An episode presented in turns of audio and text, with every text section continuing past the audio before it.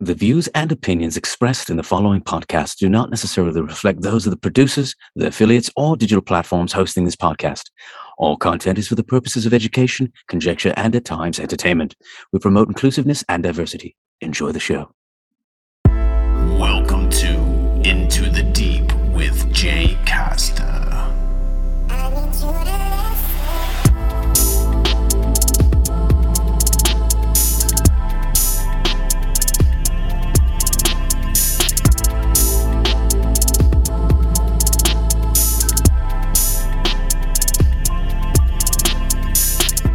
Welcome to Into the Deep.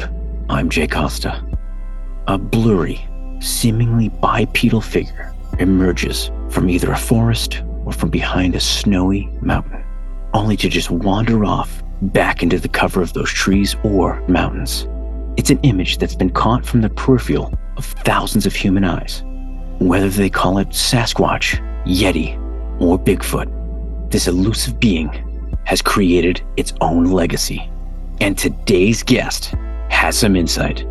He's a professor of anatomy and anthropology at Idaho State University. He studies human evolution, survey of living primates, with a research emphasis on the evolution of human bipedalism. Today's guest is Dr. Jeff Meldrum. Dr. Meldrum examines and reconstructs the behaviors and the morphology from fossilized remains of our ancestors. And he happens to be one of the foremost Bigfoot researchers out there. We talk about so much in this episode, like how humans have adapted to walk on two legs. And gosh, you know what? Let's just get right into it. So, join me as we seek light and journey into the deep with Dr. Jeff Meldrum. Enjoy.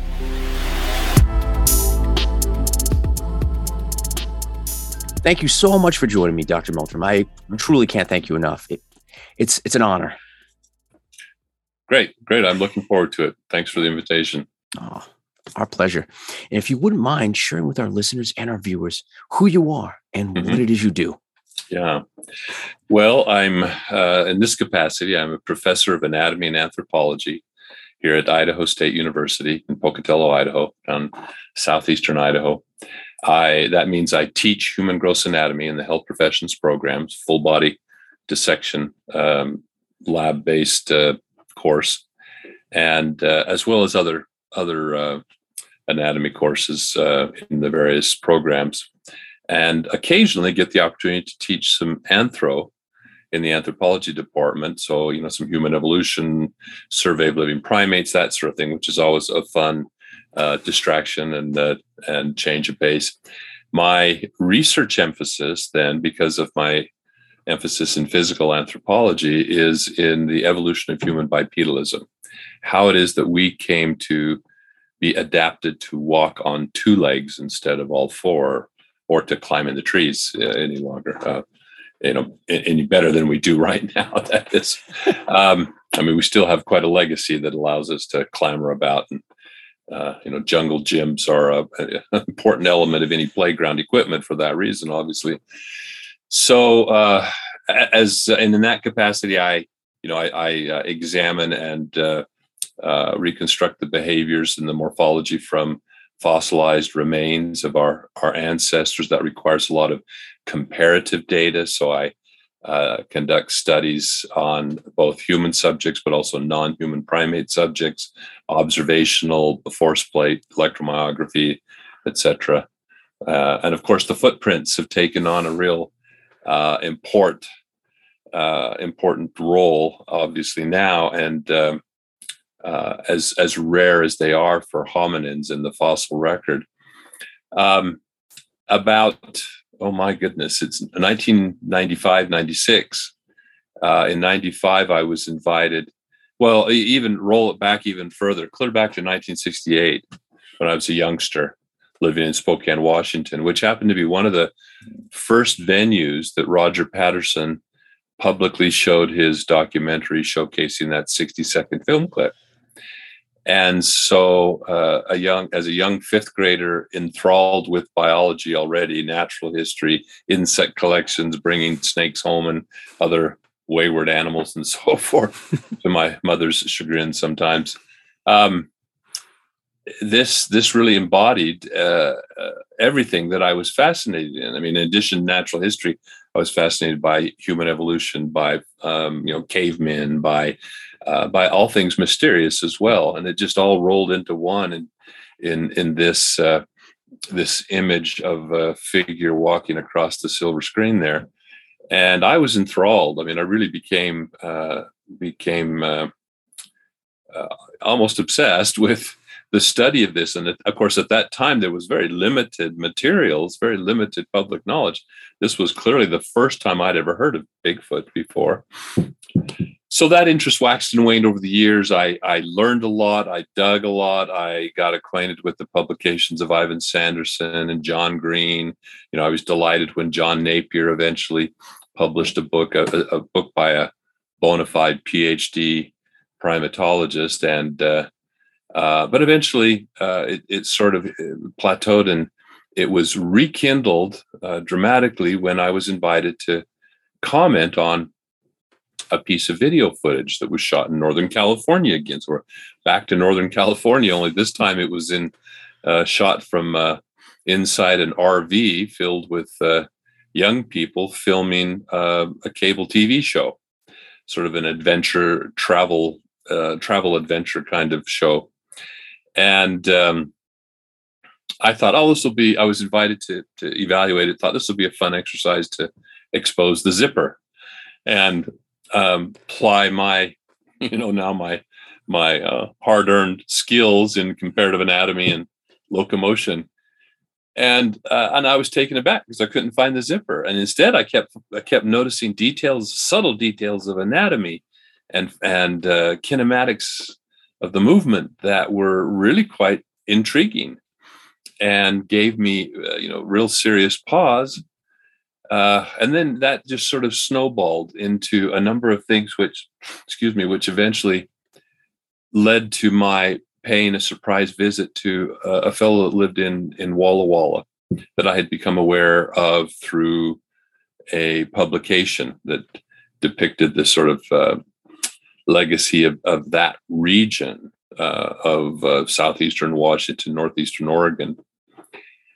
And as a result of that surprise visit, it turned out that he had, uh, he alleged to have discovered a set of footprints that very morning.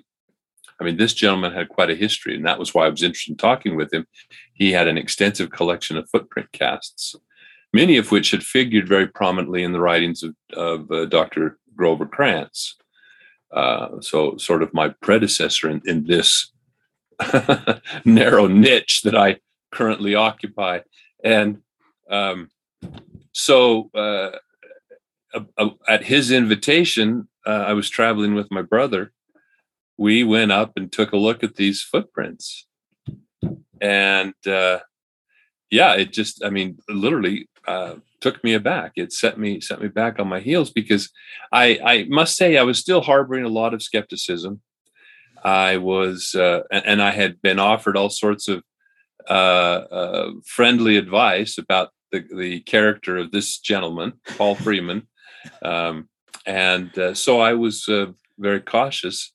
But here were multiple, I mean, 35, 45, a long line of, of clear tracks in the mud that were unmistakable. They either were real or they were hoaxed. There was no misidentification, no mis, no ambiguity if these were, you know, just potholes or washouts or some some other natural artifact. And so, uh, you know, I'm kind of pinching myself figuratively. How how could he have done this? I mean, I mean, I was impressed with what I was seeing. There, there was um, there was clear evidence of a very animated trackway. That is, you um, you could see the pressure ridges, the the tension cracks, and so forth. It was interesting because I just got an email this morning from uh, someone who was reading one of Tom Brown's books. Tom Brown is a renowned tracker um, and uh, so, somewhat controversial in his in his approach and some of his claims, but nevertheless, he's uh, he's written quite a series of books, uh, some of which I've found very useful. But this one, the uh, the fellow who sent this to me, he said, "What about this?" Um, there's a passage from one of his books where he says, Tom Brown says, several times people have shown me that they were um, uh, what they thought were the tracks of Bigfoot, the legendary Sasquatch of the Pacific Northwest. It took very little study to discover that they were fakes. Why? There was no life in them. There was no variation in the pressure releases. Um, I'm not saying Bigfoot doesn't exist. I hope it does. But so far, the Bigfoot tracks I've seen were made by pranksters, usually large men striding through the woods with stamps strapped to their feet. And he goes on, and this this is a, I mean, is an astute statement. It's just misapplied. The difference between a stamp and a normal footprint is phenomenal. When a live animal's foot comes down, it ripples, it clenches, twists, and deforms the soil in so many wonderful ways that the track itself seems alive long after the foot has left its mark.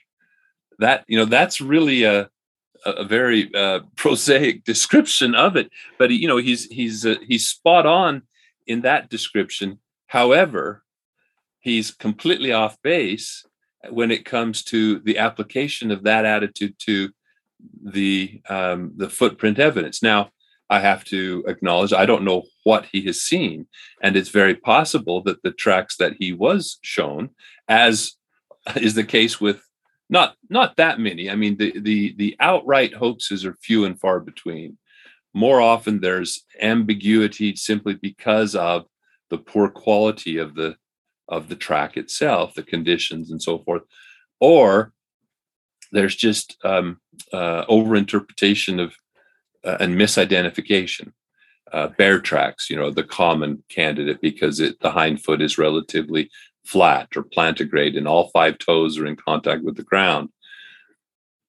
But I suspect, because to my knowledge, and, and nothing he has ever said or written suggests otherwise, he has never had or availed himself, had the opportunity or availed himself of the opportunity to examine an extensive trackway, because those qualified to evaluate them who have, at the very least, reserve um, a judgment or are are are quite intrigued, you know, and uh, and and would say the same things, just as I, you know, because I I don't want to uh, uh, toot my own horn, but on the other hand, I have credentials. And so when I tell you that I was impressed by this trackway uh, outside of Walla Walla because of its animation, because of all of the things that he describes that are so phenomenal, you can you you know to to the trained eye, you can see this creature actually walking. You can you can imagine the foot progressing through that step, and um, and so uh, yeah, I was, uh, man, I was, th- there was a moment, and I've said this repeatedly, but there was a moment when it was as if two little imps were on my shoulders. And one is saying, do you really want to, or asking, do you really want to go down this path? Because I, I uh, was fully aware of all the grief and all the ridicule and persecution that Dr. Krantz had, had been the brunt of. On the other hand, the little other little imp was saying, "How could you not? How could you walk away from this? This is this is one of the most fascinating questions of, of science and especially anthropology today. Uh, and here is, I mean, this was not just your run of the mill uh, discovery of a footprint. It was a trackway. It was an animated trackway. It was a fresh trackway, so fresh that it still uh, harbored uh, signs of dermatoglyphics, skin ridge detail that uh, was subtly preserved there in some of the tracks because of the very fine substrate that it was walking through, this very um, uh, fine uh, glacial loess that's predominant in the soils there in southeastern Washington and all the way down across Idaho. We're very familiar with it here. You know, it's unfortunate when when there's less vegetation to hold it down, then it gets carried away by the wind, and so we can't. You know, we have dust, lots of dust uh, in southern Idaho. Anyway, I'm I'm kind of rambling, and I, I certainly no. want it to be a two way no, exchange this, here. But no, this is this is fascinating. This is the stuff that I, I absolutely love. Yeah, and especially when you describe like just how that print has life to it and where you can see the the creases and the ridges of, of Yeah. the skin and everything else Yeah. you know I, I would i would hope you know most folks that would want to research are assuming positive intent they're not going in there thinking first and foremost it's going to be a hoax or maybe that is the maybe it is that maybe you go in with the preconceived notion that you're going in to debunk it like you said earlier looking for that zipper Right. Sure. and then so now if you see evidence that changes is that kind of more along the lines of how you approach that Well, well, certainly. I mean, in in science, in in the you know strictest interpretation of the philosophy of science, the uh, and and and uh, theoretical is not always practical, but theoretically, uh, we're not able to demonstrate, you know, every affirmative case. We can't prove something by showing all of the positive results. And so it's more pragmatic if you can falsify, if you can show that one exception to your your hypothesis, the generalization emerging from your hypothesis. And only then are you justified in elaborating upon your hypothesis, making it more complex. This is this is the uh, age-old misapplication, misapprehension of Occam's razor. Occam's razor doesn't assert that the simplest a- answer is most likely to be correct. It simply is acknowledging this systematic uh, process, this of of uh, incrementally adding to the complexity in order to test your hypotheses and attempt to falsify them in an orderly fashion instead of a haphazard here and there and everywhere. So instead of jumping to the more most complicated, you know, Bigfoot is an interdimensional, shape-shifting, time-jumping uh, alien from Alpha Centauri. Um, there's a lot of variables added there, which uh, which if you roll all it back, we should start out with Bigfoot is, as it appears, a large bipedal primate that seems to be quite adapted to the montane forests of the temperate regions of the northern hemisphere. You know, and so um, until you can falsify that, you're not justified to. So, so the approach, there, there is a role of of um, and well, it is it really isn't even a manifestation of skepticism. It, it's it's a um, you you can i mean you're as scientists we always um, we always collect evidence that that supports our hypothesis but we're supposed to be looking for as well exceptions that may overturn our hypothesis and so uh, that doesn't mean that we're skeptical of it it means that we want to understand it better and refine it people who go out, you know, in this age, uh, the, the the ideological skeptics, people who edit magazines called Skeptical Inquirer or Skeptics Magazine, who wear skepticism like a red arm badge, you know, uh, armband, is uh, that they've missed the point. That's the like approaching science like as a keyboard, and you're just going to sit there and pound one key incessantly. I mean, not only does it not produce anything worthwhile or or or um, uh, you know um, uplifting, but it also is really annoying. Those people are not not very interesting to have around because they ignore everything else. I mean, they become so focused on their uh, pet objection. It's like uh, we had. Uh, well, here, here's a, an example, and uh, I spoke recently at the University of Wyoming at the invitation of a a member of the anthropology department, and I gave a little presentation to his classroom in a small group discussion, and then as part of the uh, the visit, I also um, presented to the entire campus um, uh, community, and and the uh, public community was invited as well, and it was a pretty good turnout. It was a good. There's a lot of interest even though this was far over in uh, southeastern Wyoming, most of the action is over here on the western side of the state. Um, but in, in, any case, there was a point where there was a question from the audience, and it was actually from the department chairman. and and he is a forensic archaeologist. So I mean, his career is focused on the trace of activities of habitations and so forth in people's daily um, uh, lives. So he was interested in that perspective, from that perspective, and, and of course, one of the common questions is, where's the physical remains? Where's the, you know, from his perspective, where's the physical trace, the physical evidence of the presence of, of this entity? And I, I offered the apologists' explanation, which is reasonable one.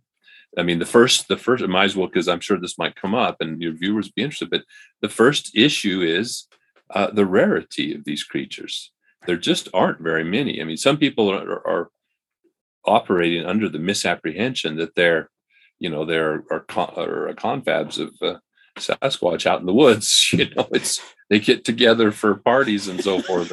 no, they're not. They're they're probably extremely solitary in their movements and foraging and their behaviors and and very far ranging based on the repeat appearance of recognizable individuals on the basis primarily of their footprints but even sometimes there are some that have been reported with distinctive color or a distinctive marking and and then you you hear that uh, other witnesses independently noting that same thing. And by plotting those on the map you get an idea that they must have a pretty wide and it makes sense a pretty uh, far ranging uh, home uh, home range. And uh, you know on the order of perhaps as much as a thousand square miles which is is quite respectable. And well it seems a lot but you know really you stop thinking about it, it's 30 miles by 30 miles basically. Sure. So and uh, so it's really not as a crow flies to find tracks that are separated by 40 miles is not unprecedented at all. Right. Um, so there's that factor. Then of course there's the uh, uh, natural history factors and the physical factors. The the fact that we're talking about um, a large bodied uh, long lived primate. If if we can extrapolate well both from uh, suggestive evidence again from the repeat appearances of recognizable footprints. You know we have examples of adults that uh, are on uh, you know are, are making their presence known over a period of uh, of several decades. So you know you add the developmental years on top of that then you've got something that's at least 30 40 i would suggest even even more because there's a positive correlation of longevity with body mass. And if you look across the great apes and humans, the the life, including humans, because but but consider it from the point of view before civilized health care and nutrition and and sanitation and so forth. Um, you know, 45 to 50, 55, 60 in that range uh, was not was common for for humans as well as the other great apes. The oldest gorilla had been, and I've got to update my my my quick recall, but the oldest was Gorgeous the gorilla in the Salt Lake Zoo, 62 years old when she passed.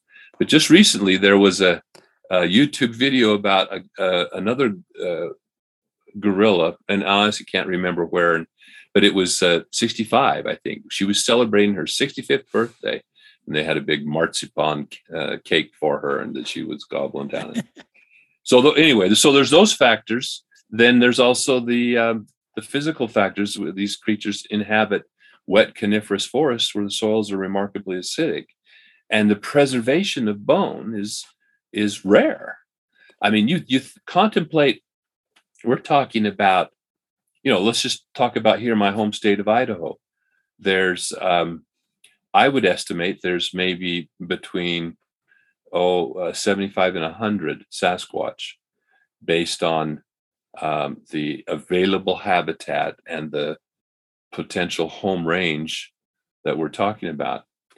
By comparison, there's uh, 30 to 35,000 black bear. Now, you, you know, you think you start thinking in terms of those scales, and and I haven't even looked up the data for um, say deer in the state, but there's probably hundreds of thousands of deer, and yet you know, are we tripping over carcasses every year? One right. one friend of mine did ask a, a DNR, a wildlife uh, resource officer in his home state of uh, Minnesota, and they gave him a figure of of uh, ten to twenty thousand winter kill of deer annually. You know that's a lot, and so but but again, springtime, do you go out on your hike down the trail and trip over a skeleton here and find a skull there? No, they they're processed remarkably well. So back to uh, Wyoming, this department chairman had asked me these questions. I I offered a little more abbreviated discussion or mm, uh, answer than that actually, but uh, that later that evening at dinner. Uh, in the conversation, he was just right across from me. And I said, By the way, I just meant to ask, did you find that answer, that response, apologetic though it was, at all satisfying? And he looked up and he said, No, I didn't. and I, rather than, you know, dragging out the arguments again and, and laying them on the table, I just said, Well, you know, I find it quite interesting that people who adopt a rather skeptical position often have their favorite missing piece of data. And they focus on that to the exclusion of everything else. And uh, and he, and he goes everything else? What what are you talking about? I go I, I, just about said you were sitting there in my uh, during my presentation were you listening or i didn't say that i just said well i mean i just said during my presentation there I, I presented quite a bit. I, I, from my perspective, from my uh, um, uh, experience and expertise, it would be the footprint evidence first and foremost that's the most compelling and by far the most uh, prolific um, uh, of, of evidence is there to consider. His response just floored me. Oh, I'm not an expert in footprints. I go, and then I did say, Well, I am. I am. Don't you think that you should uh, that I deserve the deference of my expertise that I would offer you uh, when it came to a question of forensic archaeology and the trace trace evidence? And that that changed the tone of the conversation. I mean, obviously the whole table was listening to the conversation, but and uh, I think they might have been taken aback slightly by by my uh, blunt response. But but it's so it was so transparent how biased and i always have to you know i think about those experiences because and i and i try to self-reflect all right jeff you know what biases are you harboring and and are you looking at this uh, are you looking at this with a, an open mind and with a uh, you know an eye that, uh, willing to consider an alternate interpretation or an alternate point of view? And you know i you know, no one can do it perfectly. No one can be completely unbiased but uh, we're we're certainly the product of our experience but but uh, it's interesting. It's it's interesting. I've you know i've had some some uh, give and takes with with uh, ideological skeptics out there. I mean for example michael shermer you know there's a name that people recognize. He uh, because of my participation in this in this investigation, of course, my naysayers uh, took every opportunity to to create situations of confrontation and challenge and and in an attempt to belittle and so forth and and so one of my most vocal critics was a, an instructor in the physics department and he had arranged for michael shermer to come and speak to the physics department. But and then also there was a again uh, similarly a, a university wide presentation, and coincidentally, the director of the museum had uh, made good on a promise she had made to me. Uh, there was kind of an interesting history of of competition between regional museums here, uh, and in order to um, prevent me from appearing to support another museum in another city here regionally, she promised that the exhibit that they had offered me the opportunity to develop on Sasquatch that she would do here at the Idaho Museum of Natural History on campus. So coincidentally, and to the chagrin of many people on campus, when Michael Shermer came, here's here's this big exhibit. I mean, uh, not, not, big, but here's the uh, the temporary uh, transient exhibit on Sasquatch. But they had put this huge banner on the side of the museum building with a recreation of, of, of Sasquatch based on a interpretation of the image, an image from the Patterson Gimlin film, and with the words, you know, how do we know what they what she tried to do to to s- sort of do an end run about a rather than a, a frontal assault on it, she uh, approached the subject from a, an epistemological perspective. Mm. How do we know things? You know what what is knowledge? What is faith? What is belief? What is myth? You know, and and uh, drew heavily on from Carl Sagan's The Demon Haunted World, which, you know, has some uh, um, qualities. But as soon as someone uh, like even Sagan lumps Sasquatch in with parapsychology and, and UFOs and, you know, uh, transcendental meditation, then as far as I'm concerned, they have shot themselves in the foot. They don't have credibility. If they don't know the distinctions there, then how can you trust their discrimination of, of these other phenomenon and their their evaluation? You know, it's it's it's always frustrating. And and that was exactly what was the case with Shermer. They they um, were going to take him. One of the, the fellows who teaches, uh, he's in the English department, and he teaches um, a class on pseudoscience. And of course, they have a lecture on Bigfoot about, of course, cryptozoology. And so he invited Shermer uh, on a tour of the Idaho Museum of Natural History featuring the Bigfoot exhibit. So he calls me up and asks me if I would like to attend. And I said, sure, this will be interesting. Well, you know, so I came prepared. I brought a copy of my book. And at that time, this was this even predated the the uh, explosion of literature, not all of which is of you know on par with uh, the the past publications of serious investigators and and academics, but um, but if you were to count yourself as informed on the subject of Sasquatch, it would be fair to assume that you had read my book. And again, not not uh, touting my own uh, uh, laurels, but uh, that's a reasonable assumption. I would expect that. And yet, and but I took one just in case, and sure enough, he didn't have a clue. I said, "Have you seen my book, or have you read my?" Oh, no, no. And I said, "Well, I thought that might be the case."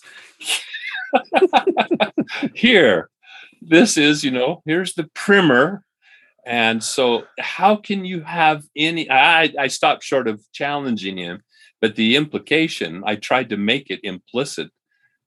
How can you claim any type of authority in any statement about this subject? How can you write articles for Scientific American? And that's the other, my big. This isn't the direction I meant to take this, but as you said, well, this is kind of freewheeling. Yeah. But one of my biggest gripes about people like Michael Shermer is the inane things that they say uh, Shermer wrote this article for Scientific American. And um, uh, at some point, he said this column. It was it wasn't an article. He had a regular column in Scientific American, but one of the themes of his column what column on one occasion was the science starts. Uh, show me the body. It's kind of back, you know, the old commercial. This may predate you, but with the little old lady in the hamburger joint and she looks. where's the beef fun. yeah exactly where's the beef you know you, you got to have some meat to your argument and and so he was saying the science starts once you have a body okay well i you know i understand the the thrust this this imperative for the physical specimen and i fully acknowledge that and i always have i've never suggested that i'm out to persuade my colleagues on the basis of this evidence alone. But my argument is that's the most let's just say it, asinine statement I have ever heard. The science starts when you ask a question and apply the scientific method, method in an attempt to address and answer that question. If you sit around, if you sit around and don't do anything, you know, how scientific is that? You wait for you wait for the asteroid to or the meteorite to fall in your lap, you know. Um, it we had a, a, a, an extension of that in part uh, on the heels of this visit one as i said one of my most vocal critics was uh, this instructor in physics department and he likewise had a column. See these people that gravitate to this this type of skepticism are usually people who are very opinionated and have no qualms about sharing their opinions with everyone else because of course theirs is the best opinion right? So so he has a column with an opinion on everything and and he i i became the the punching bag. I was the easy target the straw man you know? And so on one occasion even his department chairman of the physics department chimed in. But basically the theme was um you know where's they, they were rehearsing shermer's shermer's adage the science starts once you have a body so I wrote back a, a, letter to the editor and and I said, uh, uh, you know, it was lengthy letter, but it, but in short, it was, isn't this interesting? Coming from a pair of physicists, I said, show me an atom, show me a black hole, show me a string. You know, I said, I said, most of the phenomenon that you are preoccupied with, you have no corpus delicti. There is no body, and yet you're studying the effects, the influence, the trace on its surroundings. And I said, hmm, doesn't that sound kind of similar to the kinds of evidence that I'm uh, uh, grappling with? so it's uh, it's comical. It's comical in some ways anyway. But it, but it must be frustrating. well, it is. It is. I mean, I'm to the point where uh, I don't see it as an obstacle. And quite honestly, those who gravitate to that kind of an argument, they're not going to be swayed. They're not sincerely interested. They're not open minded in the least. Um, you know, as far as again, not not swayed by to persuade, sure. them, but uh, swayed in the sense of acknowledging and uh, that there is evidence and it is worthy of attention and engagement. Um, and so I don't see them as a roadblock or an obstacle. I just step around them now. I mean, it's and and I think that uh, the weight of the evidence that I've presented, you know, and and and the uh, you know, it's it's kind of funny when there was a journalist who uh, paid a visit and uh, she had done her homework a little bit and had asked around and and it was you know she she she was quite uh, blunt as well and said uh, yeah i've talked to a number of people and you know there's there are people on this campus who think that you are just a joke. You're just a laughing stock. What what do you say to that? And i said well i can imagine who you talked to I said, uh, have, have you looked at my book? She hadn't yet. I said, well, who's, and, and not, this is not as an appeal to authority, but uh, just as to who her sources are of information. Um, because I, the book, I mean, that's why I, I asked if she'd read the book. I said, you need to grapple with the content of the book, which these others have not but but whose name is on the cover of the book with uh, with a glowing endorsement not of the existence of not not advocating the existence of Sasquatch, but advocating the merits of, of a scientific investigation of a fascinating question of natural history. There's Jane Goodall. You know who that is, right? Open up. Who wrote the foreword to my book? George Schaller. You may not recognize him because he is an academic. He's an academic's academic. He's he's the uh, natural history, uh, natural historian of the century, basically.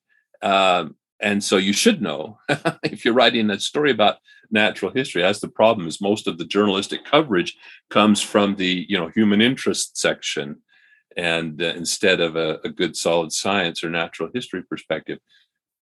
but I said, here's George Schaller. Read what he has to say. And then in my paperback, you, you open it up and there's two whole pages of endorsements from from various academics, you know, veterinarians, uh, state wildlife agents, and on down other professors of various disciplines of biology and anthropology. And I said, you know, who did you talk to?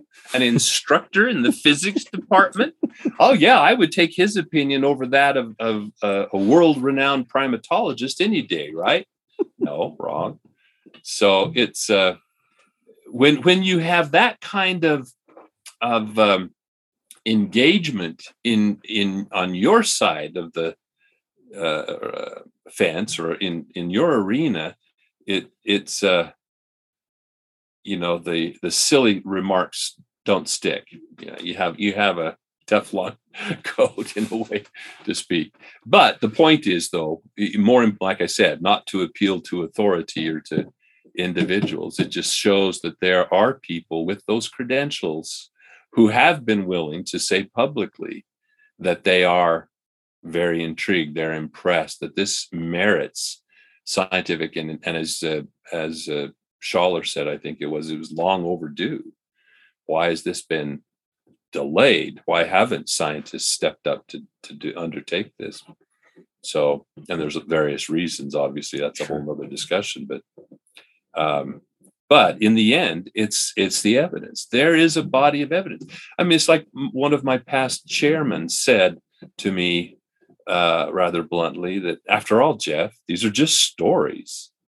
And i said stories that leave footprints that shed hair that void scat that vocalize that are that are witnessed by uh, by competent um, experienced outdoorsmen etc and agency personnel uh, you know that that uh, it's more than stories. yes, the stories are there, and we would expect that to be the case.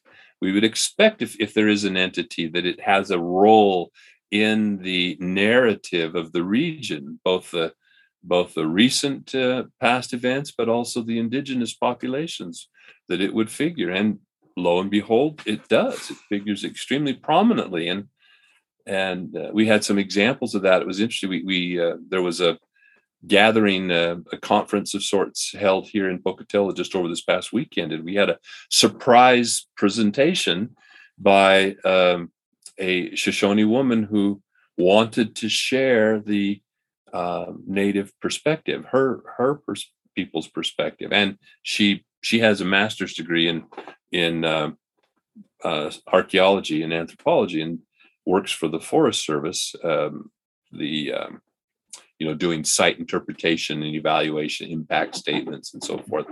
And uh, it was very interesting to hear her perspective. Uh, it's not often the case that that the um, tribal peoples are willing to share. We're we're in this you know anti-colonialism um, fervor of late and uh, and it's uh, it becomes a delicate, touchy dance to have an intellectual exchange of ideas without uh, without all of the uh, caveats and nods and virtue signaling that mm. goes with some of the some of the silliness today. No, I shouldn't say that. I don't mean to come. I, I should be more careful in how I say that. Uh, there there, ex, there are fundamental issues at play, but there's also uh, extremism which brings out the least productive behavior in in those involved. So anyway, it's always refreshing when someone can just you know can't we just all get along and share our ideas and and uh, move on together acknowledging that things have happened in the past and and uh, but but we can't change those. Neither of us can change those so let's move forward. Yeah.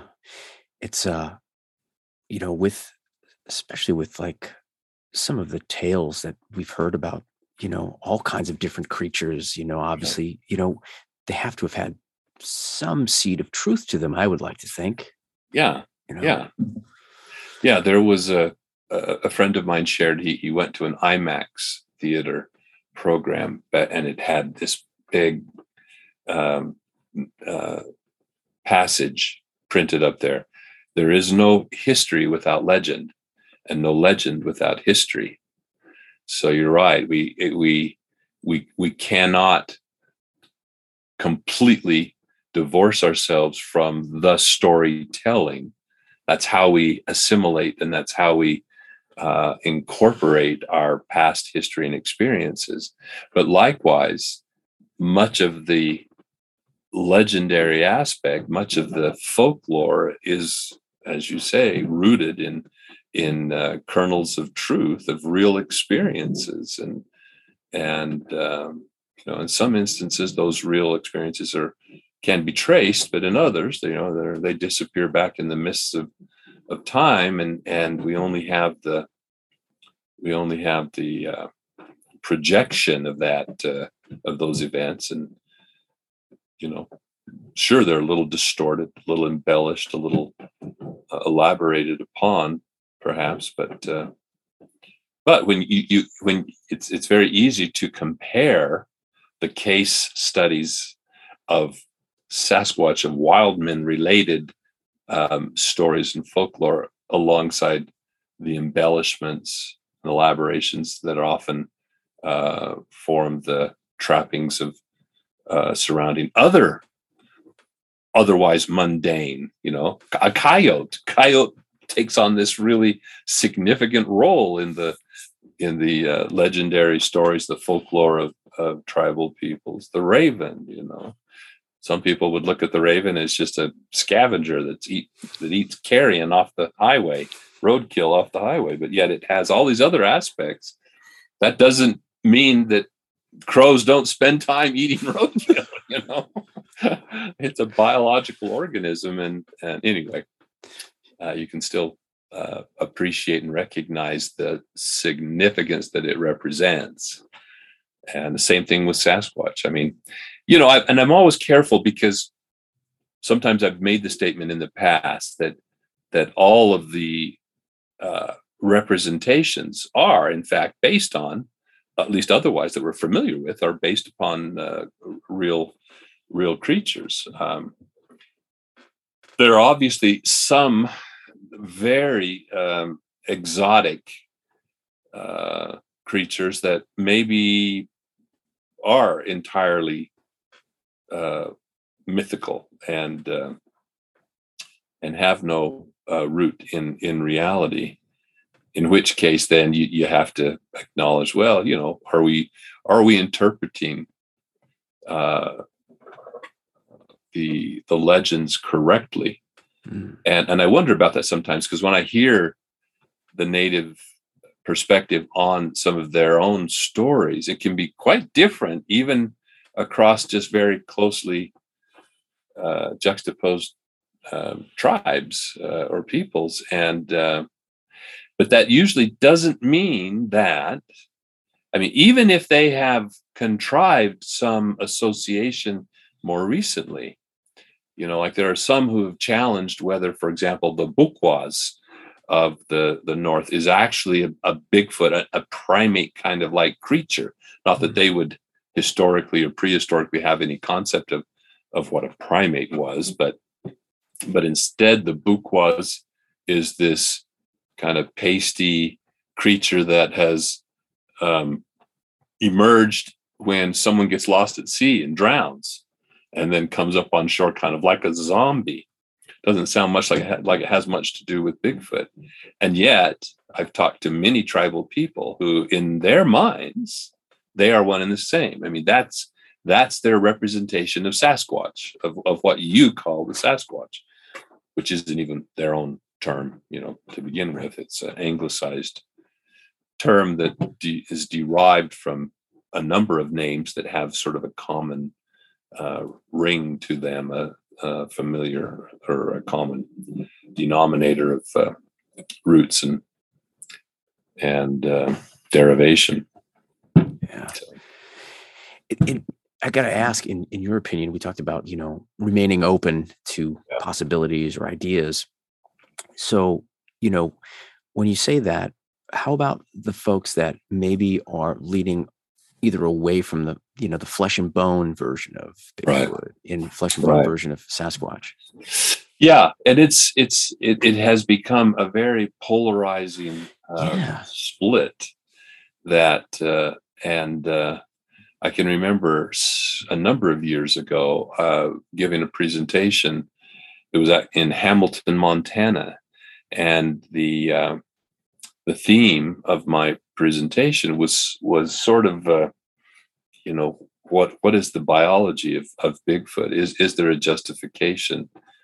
And and I made that point very uh, explicitly at the end of the presentation that there's kind of we're at a fork in the road and th- there's a tr- or, or the tracks because i said you know you want to be on you want to be on the train that ultimately is uh, that participates in the discovery and understanding of a new biological species you've got to get your ticket now because there there's going to be very little bridge between the two uh, given the very divergent direction this other is going.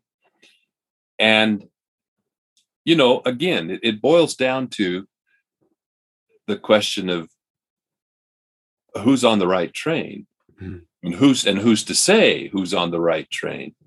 And it, it becomes a personal decision. And and so you have to decide, are you going, are you interested in pursuing and applying uh, pursuing a question by applying a, a methodology that requires objective documentation, demonstration of evidence, you know, an evidence-based hypothesis, or are you comfortable on the other side with, uh, you know, a very fanciful, uh, speculative, subjective experience interpretation that um, is essentially impossible to replicate in a in a documented fashion, documentable fashion. Mm.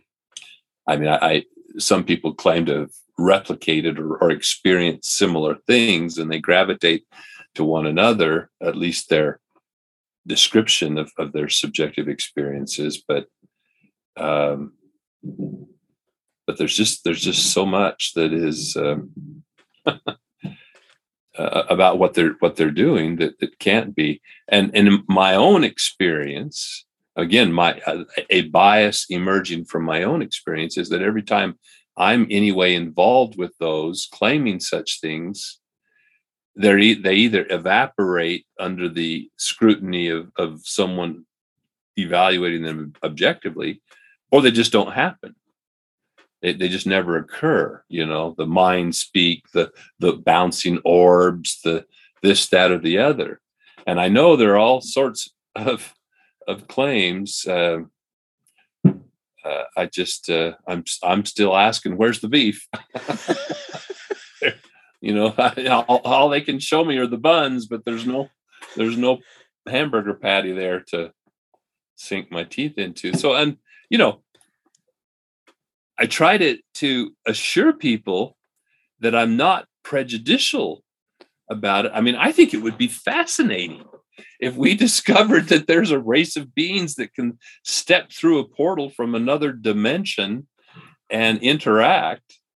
It's always it's always quizzical the the the nature of the interaction.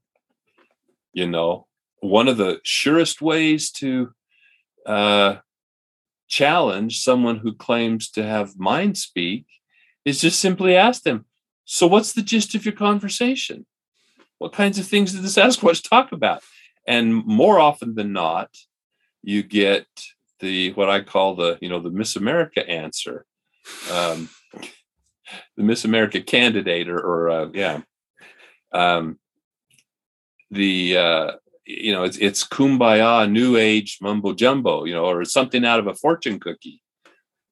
Now there was one person gave me a reasonable answer. Finally uh, at least it was a it was it had some potential i thought but her point was well you know they don't speak our language so what they're conveying are basically their their impressions their thoughts and then the person receiving that has to put it in their own words. So when they express it, it may sound kind of funny because that person may not be very articulate or may not be skilled at at uh, sort of transcribing those mental impressions. I thought mm, that's that makes more sense than than than the uh, you know uh, these strange vo- new age vocabularies about striving for world peace and you know you're you're destroying the planet and you must be stewards responsible stewards and all all that business um, i mean if that's their if their goal if their purpose on this planet is to safeguard nature and to put humanity back on the bright path i'm afraid i have to say that they're failing miserably i mean i mean that's just not uh, not not to sound gloom and doom, but but I mean it's just not. Uh, I think they've they've just over, been overwhelmed, if that's the case, by by uh, human irresponsibility. But anyway, and they don't even have cell phones that we know of. So that's right. They're not scrolling on their social media that we know of. right. Yeah. No, it's uh, so I. Uh, yeah. I uh, I'm approaching the subject as an anthropologist, as a biologist. And as I said, I, I have yet to experience or to be shown anything that has falsified the more straightforward explanation that what we're dealing with is a creature, a species that is that that exhibits all of the adaptations that we might expect for a creature of this sort, this this uh, extraction, this phylogenetic history existing in the rugged mountainous terrain that we find them in. You know, it's like it's like I tell people, you look at that picture over my shoulder there, and and even when as an as an 11 year old seeing that, it just struck me. I mean, it was not like an image of Godzilla stomping through Tokyo. It was an image of a creature, an animal that was at home in its environment. It just seems so natural. And so it means like spotting a, gorilla on the Virunga Peaks, you know, and uh, as an ecotourist, it, um, yeah, that's that's kind of my impression. And so, and, until such time as someone can can demonstrate something uh, convincingly that that uh, there are other dimensions to be understood, I've seen I've seen individuals who it seems to me are seduced into the paranormal arena because they become frustrated by the fact that there are no bodies that we've been unsuccessful in uh, demonstrating the conclu- ultimate conclusive proof that such creatures may exist. And uh, and that just um, you know that that's a decision they've made but i don't i don't think i think that that's the result of not understanding the um the the principles the ecological and biological and so forth the principles that are uh, that are there. The you know as we were talking about my apologetic explanation for the lack of a physical body and and to others that may be uh, un, unsatisfactory. That may not be sufficient to explain because you know there'll be the the comeback, but we have bones and so forth, skins in museums of even these rarest of animals. But we're always making new discoveries. You know, there are always new new things that come to the fore that we didn't know just before, and uh, so that argument in and of itself is not good. The lack of that evidence is is frustrating. That's the frustration. I don't I'm not frustrated by the skeptics, but it's frustrating that we that we're facing the challenge of trying to study an animal with all the characteristics that if you ask anyone who studies exotic or rare endangered animals in the field will agree are those that profile the most challenging species to study in the field. They're solitary, they're nocturnal, they're far ranging, they're very generalized. Uh, they're intelligent. They're they're uh, all those things make it uh, make it a challenge. And so, what advice would you give somebody who might just be starting out on their own Yeah. research, maybe their own path of, you know, pragmatic, you know, systematic, you know? Right, right. Well, be sure you read my book. There's number one.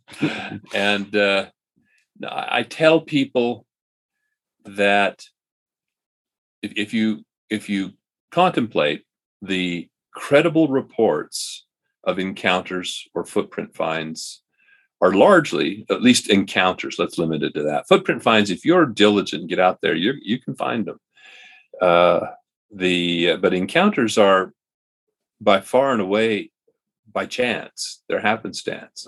There's few examples. Patterson gimlin film being one of those but they didn't just go out and on the first evening run into sasquatch. They spent you know two and a half day uh, weeks rather weeks of of difficult slogging running the roads for miles and miles on horseback or in their truck and and the conditions were were favorable to finding sign and footprints and and uh, they were just lucky. Um, so if you are only going to be motivated by immediate gratification this is not the hobby for you. Uh, you have to enjoy the process. You have to be fascinated by the um, the journey because uh, otherwise you'll you will be frustrated you will uh, lose interest it's uh, it, I, I've said it's like me and fishing. I, I'm I'm not an excellent fisherman, not much of a fisherman at all. But when I ever have fished, if I catch a fish early on, then I'm I'm hooked. See, it's like that. That's why after 28 years, see my I caught my fish on the first time out, basically with that remarkable, exceptional set of footprints. That was the fish. And so so once I've caught a fish, I can sit there for the whole afternoon and and wait for the second one. But if I sit there and after an hour, 45 minutes, or you know, an hour, two hours, three hours, and nothing, well, I, I don't last that long. If I don't find catch a fish after 15 minutes, 20 minutes, then it's like, hmm, there's got to be greener pastures around, but better fishing holes somewhere. Let's go find it. And so I pull up stakes and, and go. And uh, so if if you're like me and you don't have that uh, that fish story to start the whole thing out with, then you need to really enjoy. And I do enjoy. I shouldn't say that I don't. I mean, I being out. What a what a what better excuse could you have to get out into into nature and and if if the Bigfoot phenomenon does nothing else uh, uh, but that, but but uh, motivate an entire generation of people to spend all kinds of time trumping around in the in the woods and camping and and exploring and uh, etc. And then um, determine a location if you can, if you're in eh, fortunate enough to be near an area that has uh, potential as Sasquatch habitat and the rule of thumb that I suggest, and it's not just plucked out of the air, but it's based on on studies that have been conducted and published. There's a published paper, one one uh, at least that uh, shows the remarkable congruence between bear habitat and Sasquatch. Makes perfect sense, not a surprise, but to actually see it demonstrated and worked out in a uh, systematic way was was very compelling. So if you're in an area where there is bear habitat, there is a possibility that there might be Sasquatch as well. You want to kind of confirm that with a study of the reports that have come out, networking with local people, agency personnel, and and uh, law enforcement, so forth. If you have those opportunities, and then work those areas, because like we said, it's kind of like a, a lotto ticket. You're not going to, but as rare as a win with a lotto ticket will be, you won't win unless you buy a ticket, buy lots of tickets. So the more time you can spend in the field, the more your chances of success are increased. And and then learn the uh, regional natural history. Uh, take tracking courses, take um, plant identification classes, and um, you know, look at the distribution of the edibles and medicinal plants that are in the region, and where do the other wildlife hang out. This is the thing when you have uh, someone who goes out on a on a weekly basis and every weekend they have Bigfoot activity, as it's termed, which usually means some bump in the night or a, a, an alleged wood knock or something like this. And yet they don't see a coyote or a fox or a rabbit or a deer uh, or a bear. what are the odds that they're going to see that that uh, extremely rarer entity, namely a Sasquatch. And so I, I often catch myself um, with that thought when I'm out and you're sitting here thinking, why, why don't I see something? I mean, I spend all this time out here. Why don't I see a Sasquatch? Why don't I bump into one? I'm out here at night, I'm doing this and that, whatever, in the daytime looking for tracks. And and then it occurs to me, hmm, what was the last animal that I saw out here? Am I, you know, am I bumbling around so much that I don't haven't developed the skills? So hunting skills and and uh, you know how to sit in the blind, how to how to descent your clothes. I mean, you're not going to hide yourself from Sasquatch, I don't think, just as right. it's very challenging to hide yourself from any other form of wildlife. But if you're and then and then having said that, on the other the flip side, the other alternative strategy is to make your presence known, make your presence inviting to a somewhat intelligent, curious animal, and uh, either with uh, with the presence of cooking food or uh, bright colors or whatever, instead of trying to hide, trying to blend in. That's why it's kind of it's funny how sometimes you, you see the enthusiast and they look like some paramilitary operation out there. You know, I'm all for wearing drab. I mean, because it's just less obtrusive and less mm. uh, offensive to the eye to when you're out in the woods to to dress accordingly and and uh, behave accordingly. But on the other hand, there's something to be said for hiking and talking, you know, singing, you know, whatever, um, to attract attention and uh, maybe you'll get a visitor to camp to find out what's going on. anyway, I love that. Yeah. Where can folks find you? Well, the the easiest place probably is, is, my Facebook page, which is under my full name, Don Jeffrey Meldrum, and um, uh, I, I try that. That is not a personal Facebook. It's it's more it just I didn't uh, know how to create a celebrity or whatever they call the, right, the right, term right. Um, for for the, a regular page. But I use that as a bulletin board basically for posting things, upcoming events, and articles that I've come across that are interesting that I'd like to share, uh, or other um, discourse that has has occurred. So that's a good place to to start. My uh, publications are available on Amazon or also Paradise Cay is the publisher of my field guides and my um, and I do wanted to wanted to plug. Uh, I've done a, a, series of of booklets, activity and learning booklets for young uh, readers and learners, and uh, had the good fortune of hooking up with a excellent illustrator. And so the although it's it's uh, gauged for reading, you know, beginning readers on up, I um, you know the adults will find it interesting as well. I don't want to eliminate for people this is just for kids. But it has you know the potential for coloring. It has mazes. It has um, uh, matching and word puzzles and it has stickers.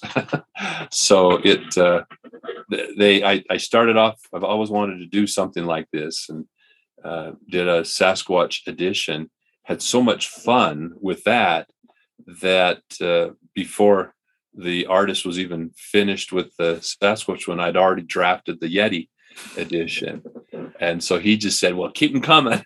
and so we did all five potential relic hominoids, including um, the Yowie, which was a real challenge. It was kind of fun to do for me um, because it uh, there's there's uh, well the, the the page on footprints says it all, and uh, it has a whole collage of various footprints attributed to the Yowie, and no two are the same. No two have the same number of toes. You know, some have divergent big toes, some don't.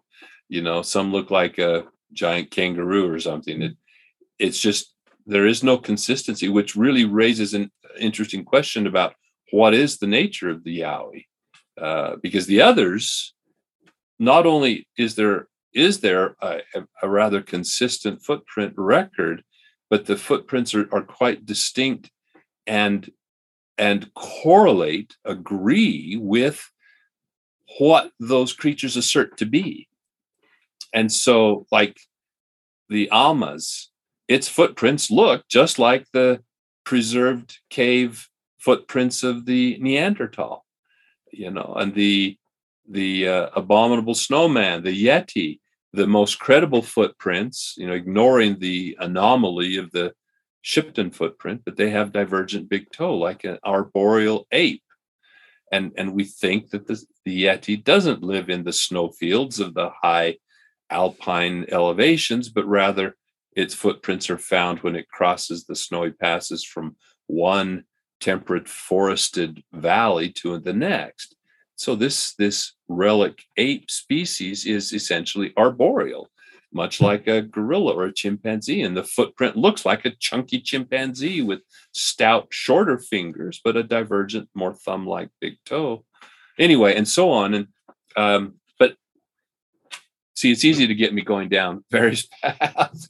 So great. So the the five uh, the five set uh, uh, can be purchased or individually from Paradise Cay or paracay.com, a publisher in Arcata, California. Um, one other thing I would plug is for those that want um, some current uh, meat, some uh, some beef. Um, I edit an, uh, an online scholarly refereed journal, the Relic Hominoid Inquiry, with the assistance of an editorial board. And um, it's so, so it has a narrow focus, but we've we've got uh, you know we average about oh 175 to 250 pages a year. We're in our 12th year. Wow. It has research articles, in-depth essay style reviews, uh, commentaries, um, historical items like and translations of difficult to obtain works like those of Marie-Jeanne Koffmann, the the Russian investigator who studied the Almas extensively, um, and so on, and um, and lots of response and dialogue and interaction uh, between authors and commentators.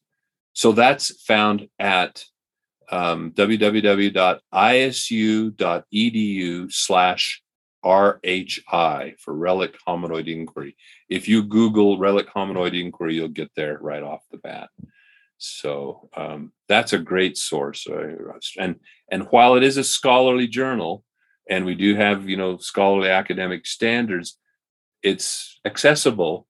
Uh, uh, especially the editorials and essay style uh, papers are very uh, accessible and profusely illustrated since we um, you know don't have the constraint of a print uh, journal with page limits and page costs uh, one I, I push authors to repletely illustrate their their writing and uh, so good high resolution images to go along with those um, articles so it would be very uh, edifying to your viewers yeah. Absolutely and i also couldn't implore people enough to check that out uh, definitely george and i have uh, perused that many a time.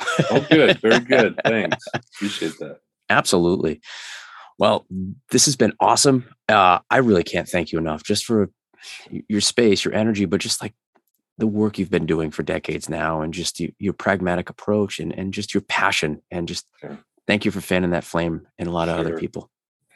Well, and I apologize that we to, to your listeners too that we kind of got down the the rabbit hole of skepticism and all that, and I and I uh, aired some of the dirty laundry. Sometime we'll have to get together and and just focus more specifically on the the uh, fundamental issues and questions of the science, the current state of knowledge and understanding, uh, and and the evidence for the existence of Sasquatch. And there you have it. I can't thank Dr. Meldrum enough for all his time, energy, and just all the research he's done for decades. If you'd like to find out more, you can find him at facebook.com slash don.j.meldrum. Also, be sure to check out the Relic Hominoid Inquiry at isu.edu slash RHI. If you're listening to the podcast, we hope you take a moment and rate it. We're still a new podcast, so you rating it actually helps us reach more people. If you're watching, take a moment and like the video and leave a comment below. Let us know what your thoughts are. Do you believe in Bigfoot, Sasquatch, Yeti? What are your thoughts? Be sure to hit that notification bell so you can find out about our new bi weekly release. Thank you so much for watching, listening, and all your support. Till next time, take care of one another and keep thinking for yourself.